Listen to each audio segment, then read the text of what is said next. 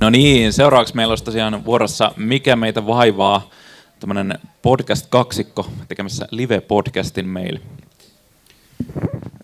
Kiitos, kiitos. Ja, ja tervetuloa. Tämä on tosiaan tota, Mikä meitä vaivaa podcastin ää, ensimmäinen live-äänitys. Eli tota, äänitetään tämä myös ja julkaistaan tämä myöhemmin, mutta, mutta äh, samaan aikaan tietysti esiinnymme teille täällä. Äh, pitää sanoa podcastin myöhemmille kuuntelijoille, että meillä ei valitettavasti ole yleisöääntä tässä, eli kaikki buuhuudot ja nauruhuudot jää vaan niin tämän salin tiedoksi, ne ei tule tonne. Tota.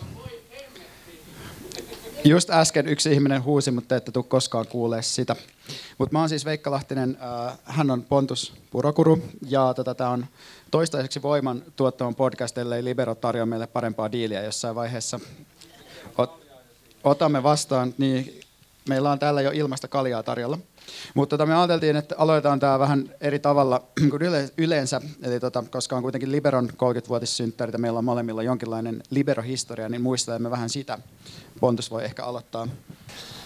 Yes, vuonna 2009 joukko ihmisiä, jotka oli toiminut erilaisissa äh, talonvaltaus, kadonvaltaus, yliopisto ja muissa liikkeissä pääkaupunkiseudulla ja muualla Suomessa, päätti, että nyt politiikka ei etene enää kaduilla, vaan pitää siirtyä kabinetteihin ja jotenkin vallata vasemmistoinstituutiot, ottaa ne haltuun. Ja sitten mä ajattelin, että mun rooli tässä voisi olla luikereilla vasemmiston mediaan ja alkaa tehdä myyrän työtä siellä ja jotenkin tuottaa, tuoda jotain uusia käsitteitä sinne. Ja sitten mä luikertelin silloisen päätoimittaja Veera Nuutisen avustuksella Liberon kirjoittajaksi ja myöhemmin kansanuutisiin. Ja mun ehkä ensimmäinen työ oli ottaa kansikuvaa vuoden 2009 toiseen numeroon.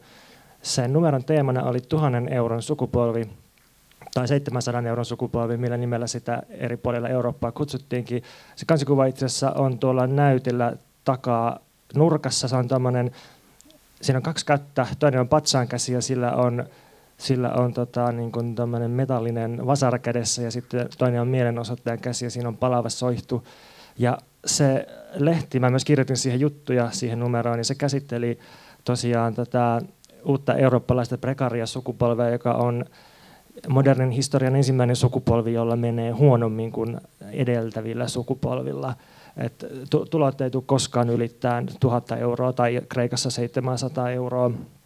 Ja silloin puhuttiin paskaduuneista ja eriarvoisuuden lisääntymisestä ja oli merkkejä siitä, että äärioikeisto on lähtemässä orastavaan kasvuun. Ja kun mä selailin sitä numeroa tänään, niin kyllä mä aloin miettiä, että, että tota, kuinka kauas tässä on edetty tosta, noista teemoista kahdeksassa vuodessa. Että mä oon kyllä välillä onnistunut tienaamaan yli sen tonnin, tonnin kuussa, mutta tota, välillä, tai niin koko ajan uhkaa luisua takaisin takas sinne, sinne alapuolelle. Mutta tota, joo, sitten mä sain oman palstan Liberossa jossain vaiheessa – jossa mä esittelin käsitteitä ja kamppailuja. Ja nykyään mä pidän peliblogia Liberossa. Eli mä olen koko kahdeksan vuotta kirjoittanut sinne. Saanut siitä paljon ja sitten ilmeisesti mä oon myös tullut tutuksi Veikalle tämän mun liberatyön kautta, vai miten se meni? Miten sä tutustuit muuhun? Tässä pitää sanoa myös, että koska meillä on vain yksi mikrofoni tällä kertaa käytössä, niin mun ei ole mahdollista sortua perisyntiin, josta jäykät suomalaiset on mua kritisoinut, että mä jatkuvasti keskeytän pontusta ja vaikutan jonkinlaiselta koulukiusaajalta, joka ei anna sen puhua loppuun. Nyt sä saat puhua ihan niin kauan, kunnes annat itse mikrofonin mulle. Mutta siis ehkä mietin tuosta, kun sanoit, että, että, että on jonkinlainen niin tuhannen euron kuukausitulo hiävä sukupolvi, niin musta tuntuu, että tässä on ainut siirtymä, mikä on tapahtunut, on ehkä se, että on jotenkin siirrytty tällaisessa niin kuin arkisessa mielikuvituksessa ajatukseen siitä, että kaikki tavoittelee tällaista niin kuin korkeata elämää, vaikka niillä olisi mitään mahdollisuuksia siihen, että on esimerkiksi tämä niin kuin tota, suht uusi hip-hop-biisi, joka on niin kuin tuntipalkka tonni, joka musta tavallaan kertoo just siitä, että meillä on niin kuin mielikuvituksessa, me tiedetään tosi paljon, vaikka me oikeasti kaikki ollaan katuojassa ja katsotaan niitä tähtiä Mutta tota, joo, tosiaan mä oon oppinut Pontus Purokurun nimen alun perin Liberosta. Mä siis luin tätä vallankumouksen hedelmien blogia tosi pitkään ja mietin, että kuka tämä tyyppi on ja ajattelin, että se on varmaan tota, joku sille, joku, tai mä ajattelin vaan, että tämä on niin tosi, tosi niin just sellaista niin yhteiskunta-analyysiä, mistä itse tykkään. Ja sitten kun kuitenkin luin Pontus Purokuru-nimisen tyypin jotain käsiteanalyysejä Liberosta, niin mä olin uskomattoman kateellinen siitä, koska se on niin joku oikea tyyppi, joka on selvästi vähän etevämpi kuin minä. Tai tämä alku, vihasin sua, mutta samalla niin ajattelin, että, tuohon olisi siisti tutustua. Mutta joo, en mä tiedä, Libero on ollut yksi tämmöinen niin voiman ohella mun tämmöinen keskeinen mädättäjä, kasvattaja, ja siitä on ihan tyytyväinen, ja sitten kun on päässyt joskus sitä kirjoittaa siihen, on tuntuu, että on ylittänyt jonkun näkymättömän kynnyksen. Mutta ehkä tämä oli tämä niinku sponsoriosuus tässä. Kiva olla täällä. Voidaan ehkä mennä seuraavaksi tähän meidän vakio-osuuteen, eli kysyä, mikä meitä vaivaa. Mä kysyn eka Pontus sulta.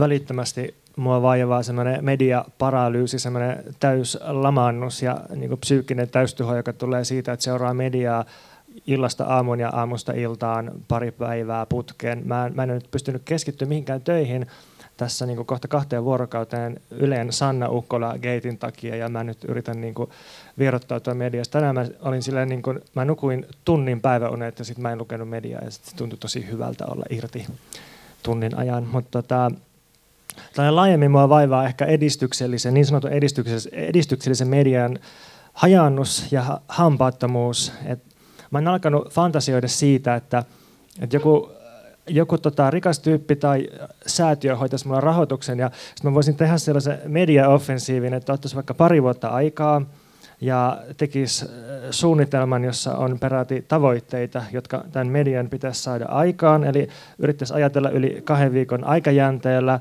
sitten ottaa sinne muutaman kovan tekijän ja samaan aikaan yrittäisi saada sellaista rönsyilyä aikaan ja niin kuin myös, myös tota, niin kuin vapaaehtoisia kirjoittajia, ja sitten tällaisella hankkeella ei olisi suhteita puolueisiin tai sitovia suhteita järjestöihin ja sitten sitten tota, otettaisiin silleen ideaksi, että, että parin vuoden aikana kumotaan nämä tietyt oikeistolaiset myytit, otetaan vaikka kolme poliittista projektia, jotka ajetaan läpi, että ei mitään propagandaa, tiukkaa faktapohjaista journalismia, mutta selkeästi joku semmoinen offensiivi, koska siinä, siinä musta vasemmistolainen tai yhteiskuntakriittinen tai edistyksellinen media on jäänyt jälkeen, että oikeisto vyöryttää törkeästi tankkitaktiikalla eteenpäin, heittelee granaatteja ja tyhjentelee liekin heittimellä juoksuhautoja, ja vasemmalla taas taistellaan aina niin kuin puolustustaisteluita ja niin kuin vetäydytään bunkkereihin. Ja, ja tämmöinen niin kuin edistyksellinen media mun mielestä on heijastanut myös sitä, että se on, se on vähän niin kuin survivalismia helposti, että, että niin kuin rakennetaan jotain pientä omaa, mutta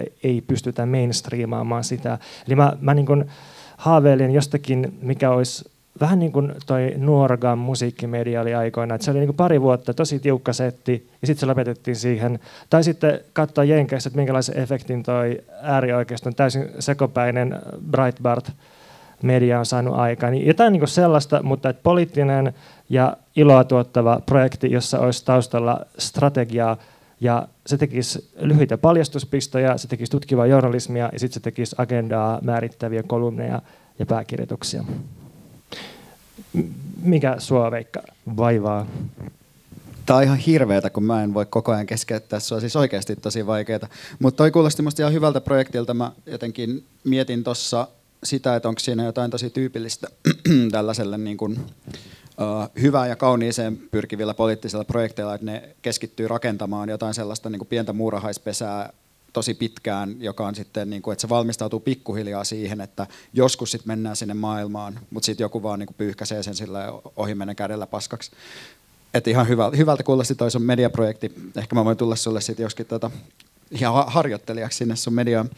Mutta tota, mua on ehkä vaivannut, tämä ei nyt tunnu enää niin akuutilta, koska mä oon miettinyt tätä vähän etukäteen, mutta Mä en tiedä kuinka moni huomasi, että McDonald's on julkaissut tämmöisen uuden vegaanipurilaisen tässä, jota on nyt Tampereella tarjolla. Mutta se keskustelu on jotenkin niinku hajottanut mun niinku vaivoin koossa pysyvää sielua tosi pahasti tässä, mitä siitä on käyty.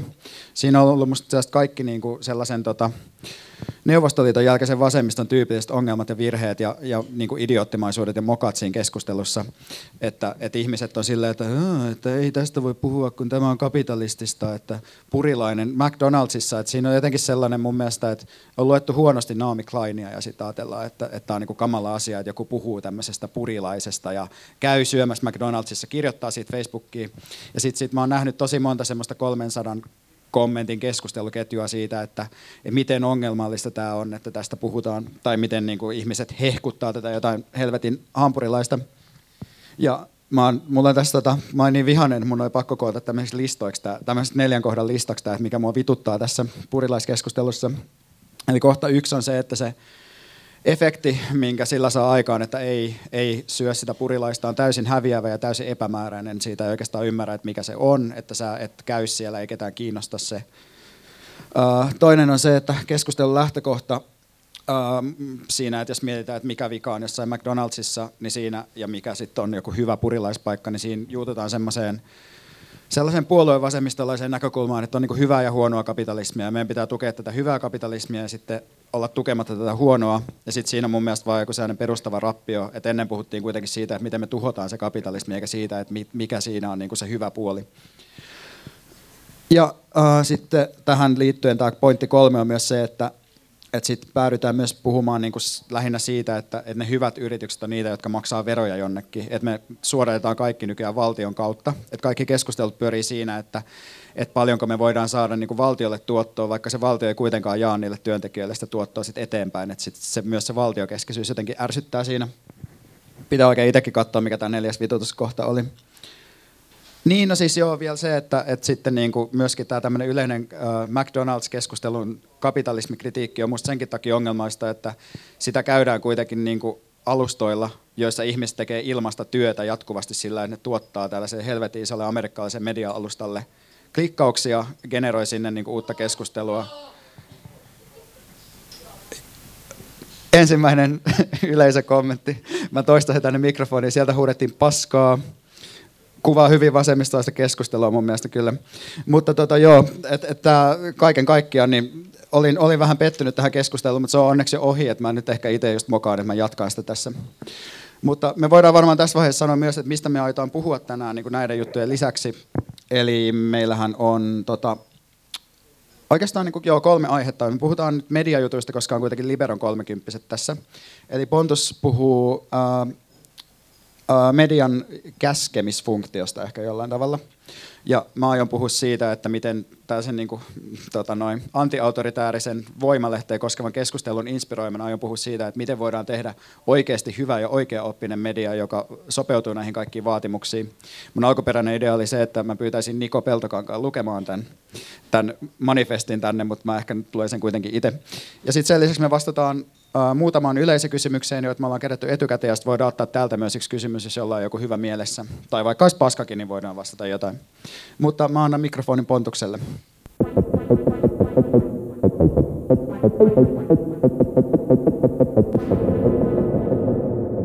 Kiitos tästä McDonald's-mainoksesta. Mä söin just ennen kuin mä tulin tänne, mutta mun alkoi tehdä mieli semmoista oikein tirisevää rasvasta McVegania. Ja sitten kun se tulee Helsinkiin, niin mä haluan, että joku, joku lähtee mun kanssa syömään semmoisen oikein super size me-aterian sinne.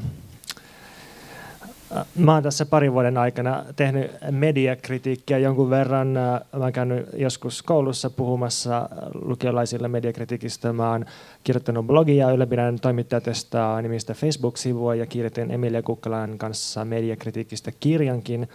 Ja ja sitten mä aina niitä jotenkin yrittänyt lähestyä sitä vähän eri kulmasta tai miettiä, että mikä, niinku, mikä niinku, no se, mikä niinku tiivistää tämän kaiken. Että onko se nyt niinku joku luokkavallan käsite tai joku. Ja nyt kun mä mietin tätä, niin mulle tuli mieleen, että oikeastaan niinku se, mikä mua eniten häiritsee mediassa, on se, että media on oikeastaan joukko käskyjä siitä, että miten ihmisten pitää käyttäytyä, tai, tai media on joukko malleja siitä, jotka pitää tunnistaa ja joita pitää seurata.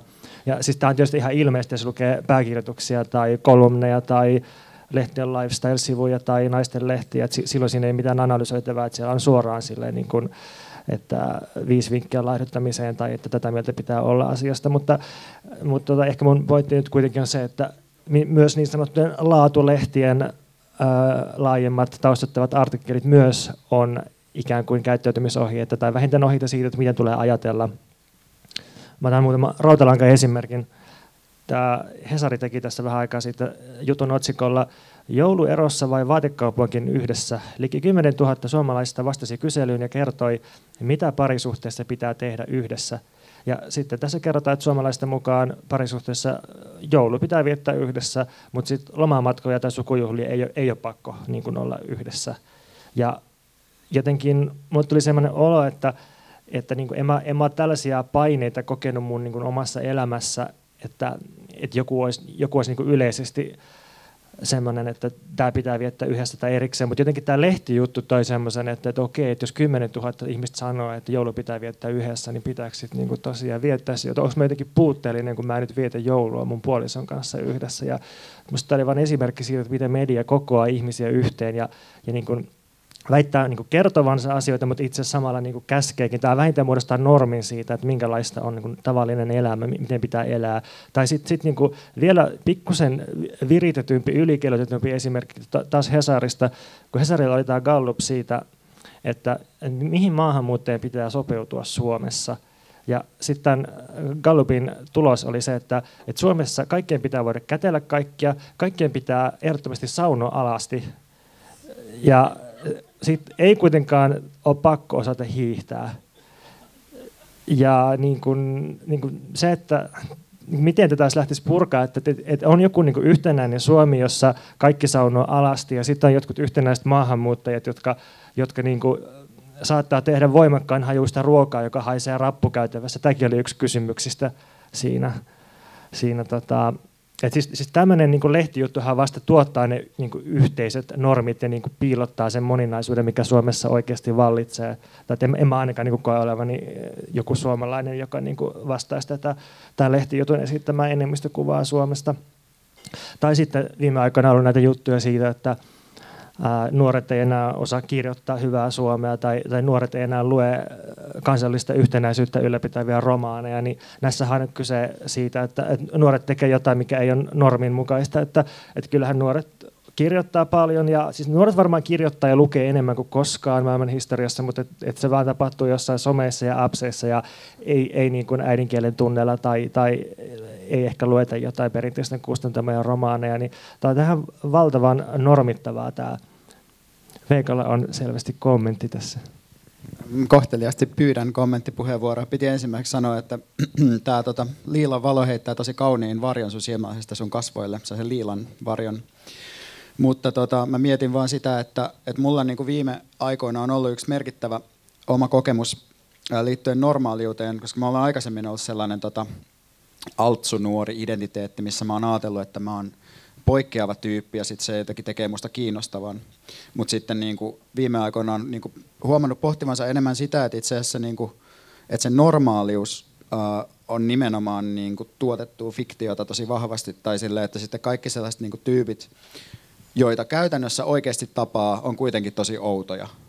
Siis myös niin kuin mun mielestä niin kuin ne mun keskiluokkaiset, keskiluokkaiset niin kuin tuntemani ihmiset, usein on, niin kuin, niillä on jotain niin kuin hyvin kummallisia persoonallisuuden piirteitä, että kukaan ei jotenkin osaa oikein asettua niille skaaloille, ja silloin tavallaan tajuaa, että, miten, niin kuin se, että, tavallaan, että se on nimenomaan tämä niin kuin julkisuusfunktio tai tällainen, millä, että, että mikä on ehkä, en tiedä, mä, sä ehkä osaat analysoida paremmin, että mikä, mikä niin kuin tavallaan ansaintalogiikka siinä on, että minkä takia se on niin kuin tuottoisaa puhua niin paljon normaaliudesta ja tuottaa normaaliutta.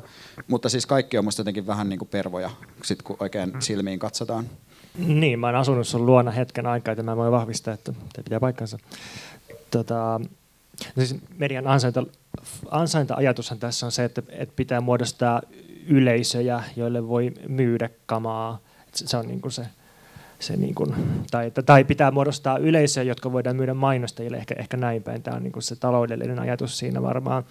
Mutta vielä yksi sellainen kuva, mikä minusta tiivistää tämän niin kuin median ää, normalisoivan tai jotenkin, se, semmoinen, semmoinen niin kuin, mekanismi, että kaikki, kaikilla, kaikilla on omat lokeronsa ja sitten media niin kuin luokittelee ihmisiä sinne tänne. Että kun Hesarin Marko Junkkari teki vihreiden puheenjohtajasta Touko Aallosta henkilökuvan ja sitten se niinku olennainen semmoinen niinku, niinku gotcha momentti siinä jutussa oli se, että et Touko Aalto sanoi olevansa vegaani, mutta sitten se kaataakin tavallista maitoa kahvinsa. Niin, tai jotenkin niin semmoinen, että, että on niin lokerot, että vegaani, ei vegaani, sanoo olevansa vegaani, kaataa maitoa, ei ole vegaani, falskia, tuomio. Tässä on niin media pähkinänkuoressa. Ja sitten mä tänään ihan nopeasti vain sellaisin paria suomalaista mediaa ja mietin, että minkälaista olisi elää silleen median määrittämä elämä. Tai niin vakavasti ne kaikki, että mitä, mitä niin vinkkejä, neuvoja ja käskyjä ja ohjeita tulee, niin se on, se on niin kuin, että ei, se lähti ihan heti käsistä se, siis, että kaikki nyt voi, voi niin kuin varmaan samastua siihen, että, että aamulla herätään meditoimaan ja sitten kokeillaan neljä tehokasta kehonpainoliikettä ja käydään intervallilenkillä ja sitten pitää suihkun jälkeen levittää iholle – ihokarvojen myötäisesti rasvaa, koska muuten se voi olla haitallista iholle, jos se levitä oikeaan suuntaan. Sitten syödä vihersmoothia aamupalaksi. Sitten pitää lukea laatulehden jättijuttu presidenttipariskunnan tulevasta vauvasta, paheksua työttömiä ja toivoa kansakunnalle parempaa kilpailukykyä, tarkkailla jatkuvasti omaa vessahänen tarvetta, janonastetta, vireystilaa, näkökykyä, ikeen ja mahdollista vuotamista, outoja pisteitä iholla, epäsäännöllisiä luomia, nauttia 3-6 ateriaa ja välttää välipaloja ja niin edelleen. Niin edelleen. Tämä on siis todella normitettua elämää ja vaikka, vaikka tota, tämä ei ole mikään sellainen niin käsky, että näin on pakko tehdä, niin kyllähän tämä kaikki luo sellaista mielialaa, että tuntuu aika paskalta ja riittämättömältä, jos ei niin kuin ainakin osaa näistä toteuta. Ja mä mietin, että mitä muuta media voisi olla kuin jatkuvaa normittamista ja mallien luomista ja jotain tällaista, mikä tekee ahdistuneeksi. Miten media voisi lisätä ihmisten toimintakykyä sen sijaan, että se aiheuttaa niille riittämättömyyttä? Kysytkö Onko sulla vastaus tähän? Ei mullakaan. Tai eh- ehkä se mun media-offensiivi sillä isolla rahoituksella, se voisi se vois olla se vastaus.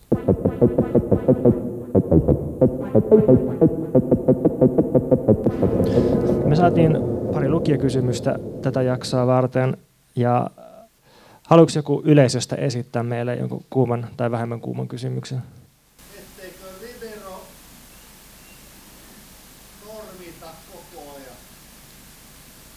Mä en osaa sanoa liberon normittamisesta. Okei, okay, kysymys oli se, että et, etteikö libero normita koko ajan. Ja siis mun mielestä mua, yksi asia, mikä mua on, on joskus kyllä vaivannut vasemmistossa, olisi se, että, että keskitytään siihen vasemmistolaisena olemiseen, että, vasemmistolaisilla on niin kuin, ää, se käy lapsena niin pioneerileirillä ja sitten sit, niin soitetaan kitaraa leirinuotion ääressä ja sitten niin äänestetään ja sitten pukeudutaan tietyllä tavalla ja tietynlaiset niin musiikkimaut ja ja sit, siis niinku, se, se, on niinku se kaikkein eniten mua ärsyttänyt vasemmista, just toi niinku normitus, tietyn, tietyn elämäntavan muotittaminen. Haluatko Veikka sanoa tähän jotain? Mä haluan uuden ja paremman kysymyksen. Sieltä. Mitä mieltä tästä uudesta Must Read-palvelusta? Kysymys oli, mitä mieltä uudesta Must Read-palvelusta?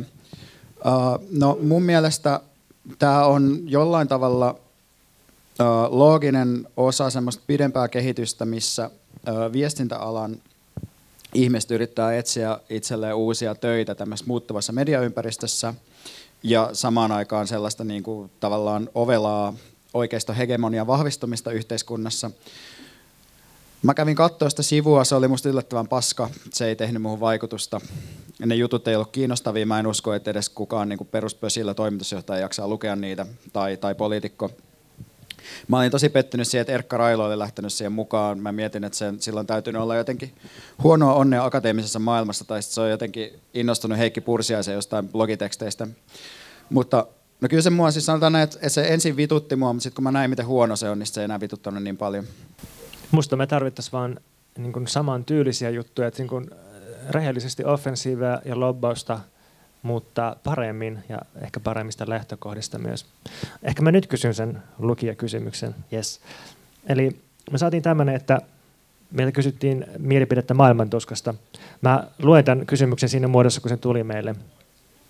Kuuntelin upeata omaa luokkaa podcastia, jossa puhuttiin maailmantuskasta poliittiseen toimintaan kannustavana voimana – Mietin, onko maailmatuska jotenkin yleisesti asia, jota jengi kokee ja joka motivoi, ja mitä se tarkoittaa, jos tuskasta syntyy toimintaa? Joo, tota, tämä oli minusta tosi hyvä kysymys, ja äh, mehän ollaan suuria omaa luokkaa podcast-faneja. Kannattaa kuunnella Maailmantuska-jakso. Mutta Maailmantuska käsitteenä äh, kai on jonkinlainen romantiikan peru, eli liittyy tällaiseen äh, ajat, kokemukseen siitä, että että maailma ei koskaan voi olla niin kuin tällaiselle ikään kuin subjektiiviselle kokemukselle riittävästi tai jotenkin, että se jotenkin maailma on aina vähän liian vähän. Mutta kai se nykymerkityksessään tarkoittaa jonkinlaista ahdistusta maailman epäoikeudenmukaisuudesta, kaikesta kurjuudesta, mitä tapahtuu, vähän tämmöinen etääntynyt kokemus. Ja mä oon kuitenkin pohtinut sitä, että mun mielestä tätä aikaa ja tämän ajan niin kuin semmoista vallitsevaa kokemusta ehkä nyt sitten tämmöisessä niin kuin keskiluokkaisessa mielessä niin luonnehtii paremmin jonkinlainen ahdistus, jonkinlainen kokemus siitä, että on vähän niin kuin tekemisen kynnyksellä, haluaisi lähteä liikkeelle, mutta ei oikein pääse liikkeelle. Jotain pitäisi tehdä, mutta ei oikein pysty. Ja kaikki on päin vittua ja sitten miettii vaan, että pitäisikö tehdä mitään, pitäisikö miettiä vielä. Ja mä oon onneksi valmis ratkaisemaan maailmantuskan teidän kaikkien puolesta teille. Eli mulla on kaksi, kaksi ratkaisuehdotusta, jos toinen on huono ja toinen on hyvä. Eli huono on äh, NS-joukkovoimamalli, Eli tehdään jotain, koska on tärkeää tehdä edes jotain. Ja tämä tapa toimia on mun mielestä väistämättä reaktiivinen. Se ottaa ensimmäiset mieleen tulevat ideat johtotähdekseen, keskittyy nopeaan tulokseen ja, ja se voi toimia silloin, kun on kyse riittävän konkreettisesta ongelmasta. Esimerkiksi Right to Live, uh, turvapaikanhakija-demo, jossa sanotaan, että voitaisiinko me saada ihmisoikeuksia ja sitten vaan mennään kadulle vaatimaan niitä. Siinä se toimii. Se on ollut tosi inspiroiva projekti. Mutta jos ongelma on abstrakti ja pitkäaikainen niin kuin, leikkauspolitiikan kritiikki, niin se luultavasti menee huonosti. Mutta sitten jos äh, ajattelee, että miten mä tällaiseen niin kuin, tekemättömyyden kokemukseen, tämmöiseen kutinaan voisi reagoida hyvin, niin mun mielestä mulla on tähän myös yksi hyvä esimerkki. Ja siinä ideana on kuitenkin se, että aloitetaan pohtimaan, että keitä me ollaan. Mikä on se me, joka on ahdistunut? Miten voidaan määritellä joku yhteinen intressi tälle meille, mitä me tarvitaan. Ja sitten lähdetään rakentaa tapoja vahvistaa tätä meitä konkreettisilla tavoilla. Miten voidaan luoda uutta voimaa, miten voidaan kerätä pääomia, miten voidaan luoda tiloja, miten voidaan hallita aikaa. Ja mun mielestä tästä paras esimerkki tästä jälkimmäisestä tavasta on Ruskeat tytöt mediaprojekti, jossa on määritelty joku mielekäs me, määritelty yhteinen intressi, viety liberaalien rahat tehty tämmöinen mediaprojekti, joka oikeasti generoi rahoja ja on tuottanut paljon uutta. Se on minusta onnistunut tapa tehdä jotain kokemukselle, että nyt me tarvitaan jotain. Ole hyvä. Suomen Sisu on myös hyvin onnistunut projekti, jossa ollaan määritelty, että ketä ollaan me ja miten meidän kyvyt kasvaa ja miten meidän vihollisten kyvyt laskee. Tota, meiltä alkaa tässä vaiheessa loppua kaljat. Ja musta tuntuu, että tämä podcast hyytyy siihen. Mä mietin, pitäisikö me mennä lakkoon ja niin kuin olla silleen, että me ei jatketa tätä ennen kuin joku tuo meille kaljaa tänne lavalle. Antti. Yes. Kiitos. Tota, mun mielestä maailmantuskaa kokee ne, joilla on etäisyyttä asioihin. Että, että jos katsoo asioita kaukaa, tämä ei ole, ei ole kiinni, ei ole niin investoitunut johonkin, niin sitten voi kokea maailmantuskaa. Että se on niin maailman jotenkin spektaattorina, siis niin kuin katsoo jonkun lasin läpi tai vähän kaukaa ja sitten sit vähän ahdistaa. Tämä on, tämä on maailmantuskaa.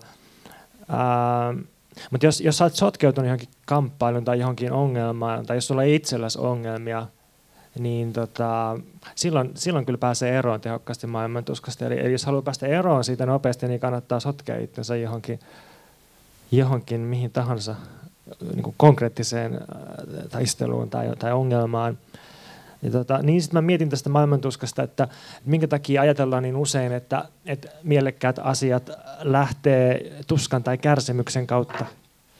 Ja nyt tuli kaljaa ja lähtee taas uuteen, uuteen tota, nousuun. Eli, eli tota, tuskasta ja kärsimyksestä nautintoon. Että mitä jos me ajateltaisiin, että, että poliittinen toiminta lähtee halusta tehdä jotain tai nautinnosta tai, tai niin kuin jostain positiivisesta, jostain myönteisestä eikä, eikä tuskasta. Mä mietin, mulla on just niin pitkän aikaa perinnyt päässä ton ohjaaja Jari Halosen sitaatti, vanha sitaatti ylioppilaslehdestä. Tämä on jotenkin jäänyt kiertämään. Tämä on siis tosi epäkorrekti sitaatti ja monin tavoin ongelmallinen, mutta jotenkin tämä musta niin paljastaa sen affektiivisen ja libidinaalisen, siis niin jotenkin, no mä, mä luen tämän sitaatti. Jari Halonen sanoi ylioppilaslehden haastattelussa vuonna 2001 näin.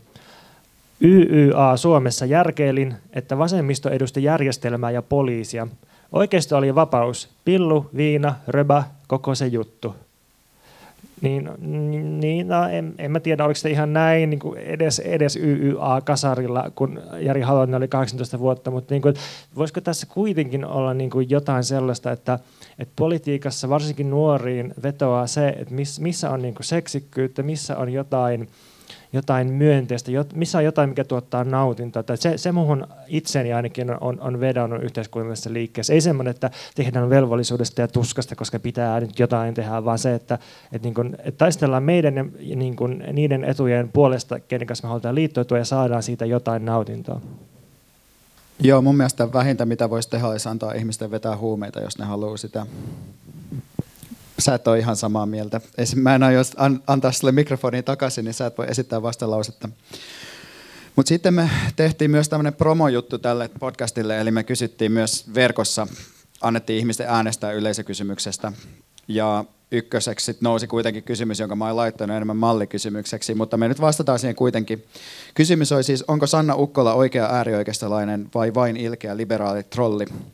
Ja tota, No mä nyt otan vapauden vastata tähän tosi lyhyesti, että musta tuntuu, että tämän kysymyksen, jonka mä itse olen esittänyt, niin sen lähtökohta on ongelmallinen. Siinä mielessä, että on tosi, mä en usko, että se ihminen on yhtään mitään ja se on just tyypillistä mediassa toimiville ihmisille, että ne nimenomaan välttää pysyviä identiteettikategorioita, ne kuvittelee olevansa aina ulkopuolella, vaikka ne on enemmän sisällä.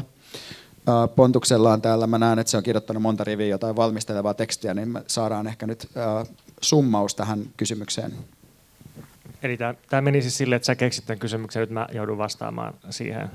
Tämä on huono kysymys, mutta joo, okei. Okay. Ähm, joo, mä, mä oon tässä meidän podcastissa pari kertaa maininnut sellaisena niin kuin jotenkin olennaisena kokemuksena sen Jyväskylän kirjastopuukotuksen 2013, jossa mä olin siellä luentosalissa, jotenkin sen jälkeen mä aloin miettiä äärioikeistoa ja seuraamaan sitä niin kuin enemmän. Ja sitten mä mietin, tai niin kuin siitä tuli mulle semmoinen aha-elämys, että, että äärioikeiston toimintamalli on niin sanotusti terveen järjen vastainen, tai se, se ei niin kuin edusta semmoista rationaalista politiikan teoriaa, että äärioikeiston tarkoitus yleensä on aiheuttaa mahdollisimman paljon vahinkoa viholliselle ja sitten kerätä kunniaa omilta ja kerätä ehkä myös jotain semmoista marttyyrimainetta. Mutta se, se, mikä tässä on kiinnostavaa, niin on se, että, että yleensä äärioikeistossa ei kiinnitetä huomiota siihen, että, että miten niin kuin seivataan oma asema tai että ei niin kuin välitetä siitä, että jos lähdetään kirjastoon kännissä jotenkin hitsauslasien ja niin kuin kaljapullojen ja puukon kanssa, niin se on, se on niin kuin tavallaan ihan jä, täysin järjetöntä, koska sä, sä jäät kiinni siitä ja sä niin kuin kaikki näkee sen ja niin kuin tavallaan se, sen, sen tulokset ei ole suhteessa niihin kustannuksiin, mitä sulle tulee. Ja sitten, sitten mä oon miettinyt, että että tota, ehkä niin kuin äärioikeistolaisessa media, mediatyössä voi, voi myös nähdä tällaista samaa kaavaa. Ja nyt en halua sanoa, että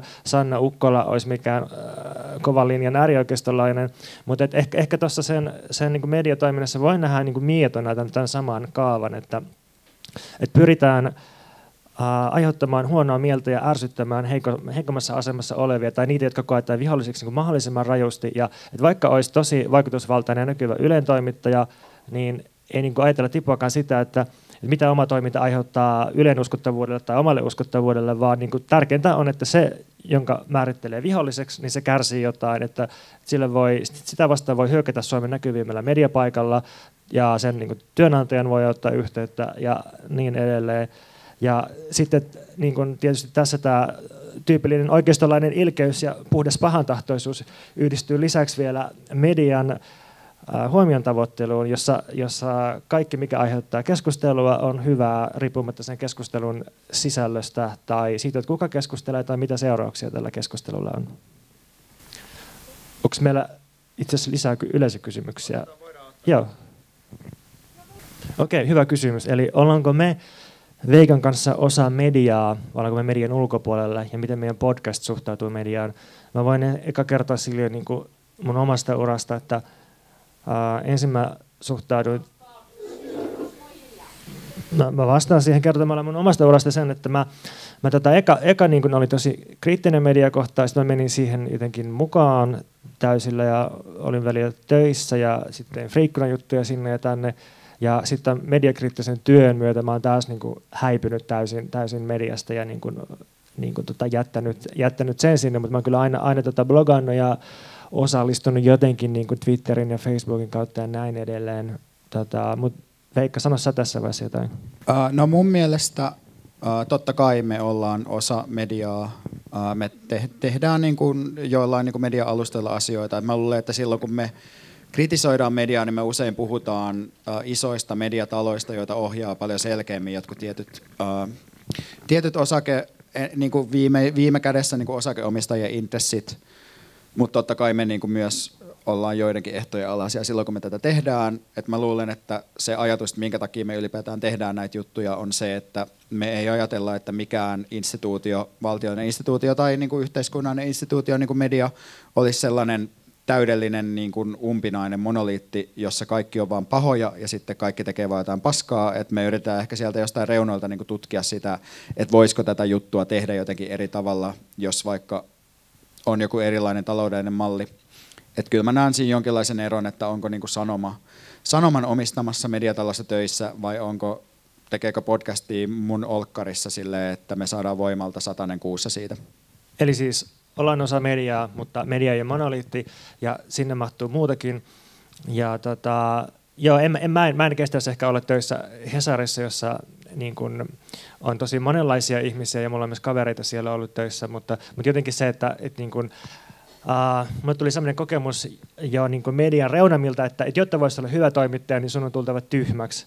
Siis, siis ei, niin kuin, ei niin kuin älyllisesti tyhmäksi, mutta jotenkin, että et, et media ei ole sellainen paikka, missä voisi kehittää, kehittää uutta ajattelua, vaan on niin oltava tietynlainen, mahdollisimman nopeasti asioihin tarttuva, mahdollisimman nopeasti niistä irtipäästävä. Ja niin kuin en, mä, mä en usko, että mä haluan niin sinne median keskelle.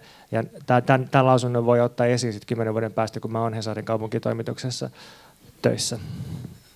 Mutta haluan kiittää hyvästä kysymyksestä, koska tämähän laittoi meidät pohtimaan jopa omaa positiotamme, joka on tietysti valkoiselle siis heteromiehelle aina vaikea paikka, varsinkin jos puhuu huoneelliselle ihmisiä.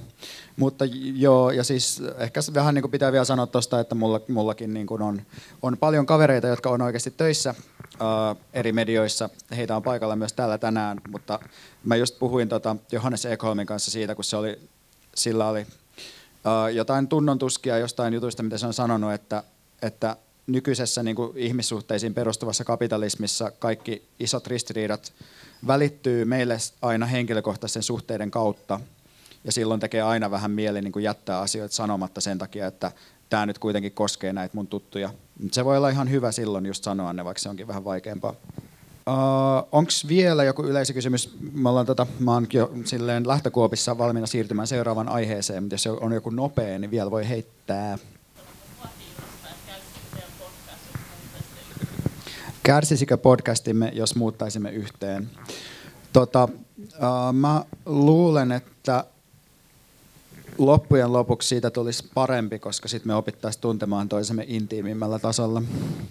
Mä luulen, että Musta tulisi tosi kateellinen Veikkaa kohtaan, koska tämän podcastin myötä Veikan suosio on lähtenyt aivan järjöttömään nousuun. Veikalla on niin paljon vientiä yöelämässä, että mä en niin kuin ehkä kestäisi nykyisilläkään kuulla kaikkea sitä. Jos mä vielä niin kuin eläisin sitä päivästä päivään, niin siitä ei kyllä tulisi mitään.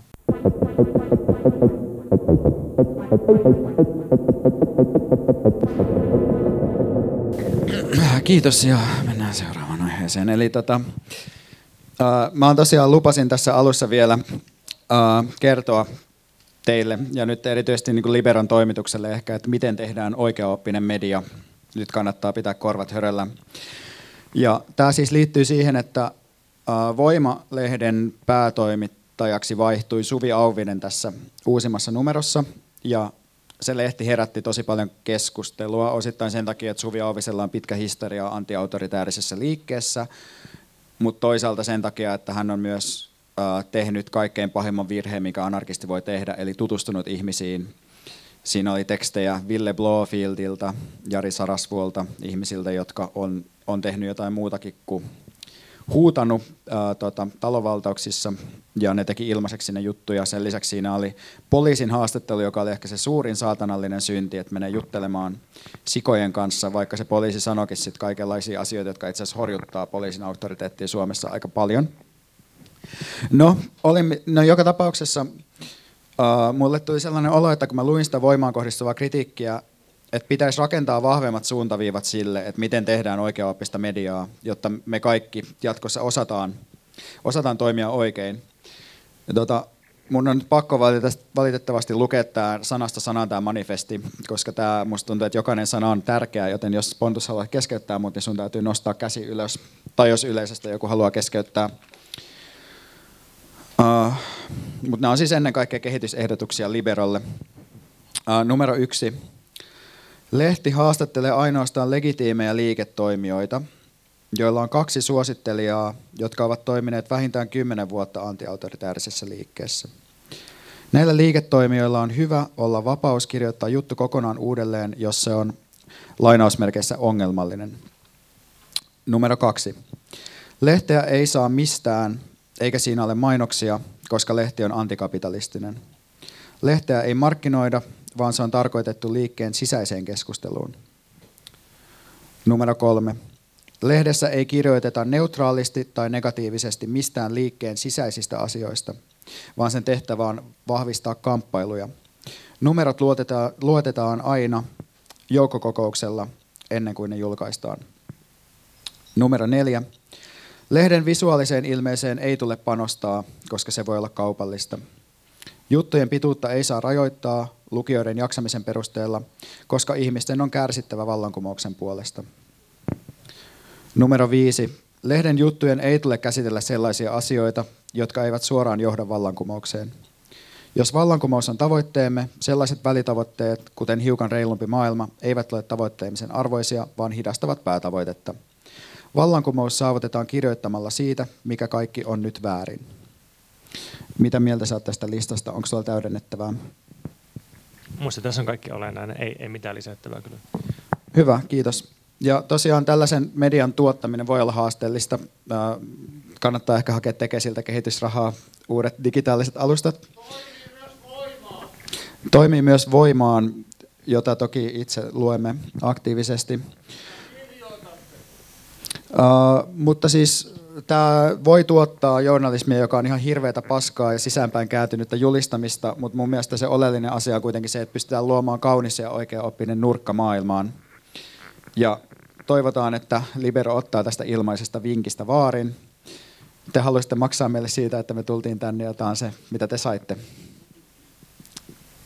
Onko viimeisiä sanoja? Hyvä, kiitämme siis viime, ensimmäisestä Mikä meitä vaivaa lähetyksestä live-yleisöä. Kiitos. Thank